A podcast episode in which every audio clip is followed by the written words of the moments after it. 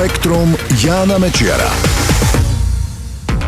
Ahoj, koronavírus má už dosah aj na výskum vesmíru. Podpísal sa totiž pod odloženie jednej dlho plánovanej misie na Mars. Podrobnosti v tomto spektre.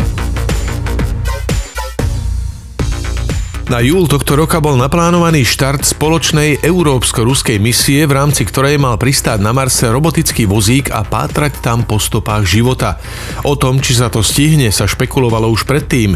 Teraz Európska vesmírna agentúra ESA potvrdila, že veru nie. Štart sa odkladá na rok 2022.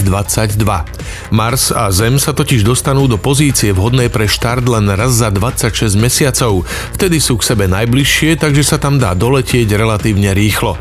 Väčšina prvkov misie, vrátane rakety a robotického vozíka, ktorý dostal meno Rosalind Franklin, je už pripravených. Nezostáva však dostatok času na dôkladné otestovanie pristávacích padákov a vyriešenie problémov s elektronickým modulom. Svoju úlohu zohrala aj pandémia koronavírusu. Podľa šéfa ruskej vesmírnej agentúry Roskosmos totiž epidemiologická situácia v Európe neumožňuje členom týmu cestovať. Misia je súčasťou programu ExoMars, ktorý sa začal už pred viac ako desiatimi rokmi. Pôvodne to bola spolupráca ESA a NASA, no v roku 2012 Američania z neho vycúvali, pretože mali veľké problémy s vesmírnym teleskopom Jamesa Weba. Európania sa preto obrátili na Rusko. Prvá časť programu, sonda Trace Gas Orbiter, vyštartovala na ruskej rakete Proton v roku 2016 a dodnes krúži okolo Marsu. Pristávací modul Schiaparelli, ktorý letel s ňou, havaroval. Chyba v snímači spôsobila, že pristávacie padáky odstrelil príliš skoro. Prístroje si mysleli, že už sú na povrchu, no pritom bol ešte vo výške takmer 4 km. Robotický vozík Rosalind Franklin mal pôvodne štartovať v roku 2018, ale pre meškania vo výrobe sa to nestihlo. Teraz sa to teda opäť odložilo o viac ako 2 roky. Asi by sme sa mali viac zamýšľať nad tým, akú kávu pijeme a koľko. Podľa výskumníkov z Univerzít Sydney a São Paulo totiž jej konzumácia prispieva k zvýšeniu rizika výskytu malárie.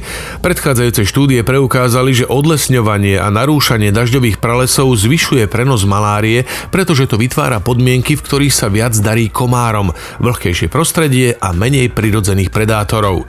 No a kávovým plantážam často padajú za obeď veľké plochy pralesov v tropických tropických oblastiach.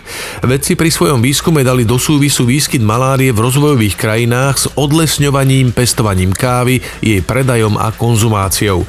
Tak dospeli k záveru, že odlesňovanie vyvolané dopytom po určitých produktoch sa podieľa na riziku šírenia malárie asi 20%.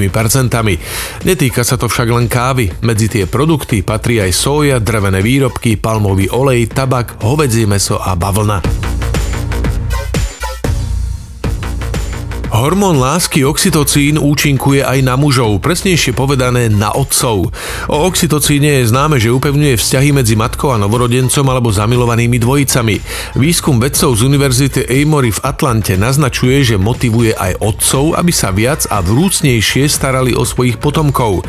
Za normálnych okolností oxytocín produkuje hypofíza, ktorá sa označuje aj ako podmozgová žľaza. Pri experimentoch ho vedci podávali mužom prostredníctvom nosového spreja. Potom im ukazovali obrázky ich 1 až 2 ročných detí a sledovali, ako sa to prejaví v ich mozgoch. Po dávke oxytocínu sa pri pohľade na synov a céry výrazne viac aktivovali oblasti zodpovedné za empatiu a príjemné pocity. Podarilo sa tak preukázať, že oxytocín pomáha aj otcom vytvárať citlivé a emocionálne vzťahy s ich deťmi. Spektrum Jána Mečiara.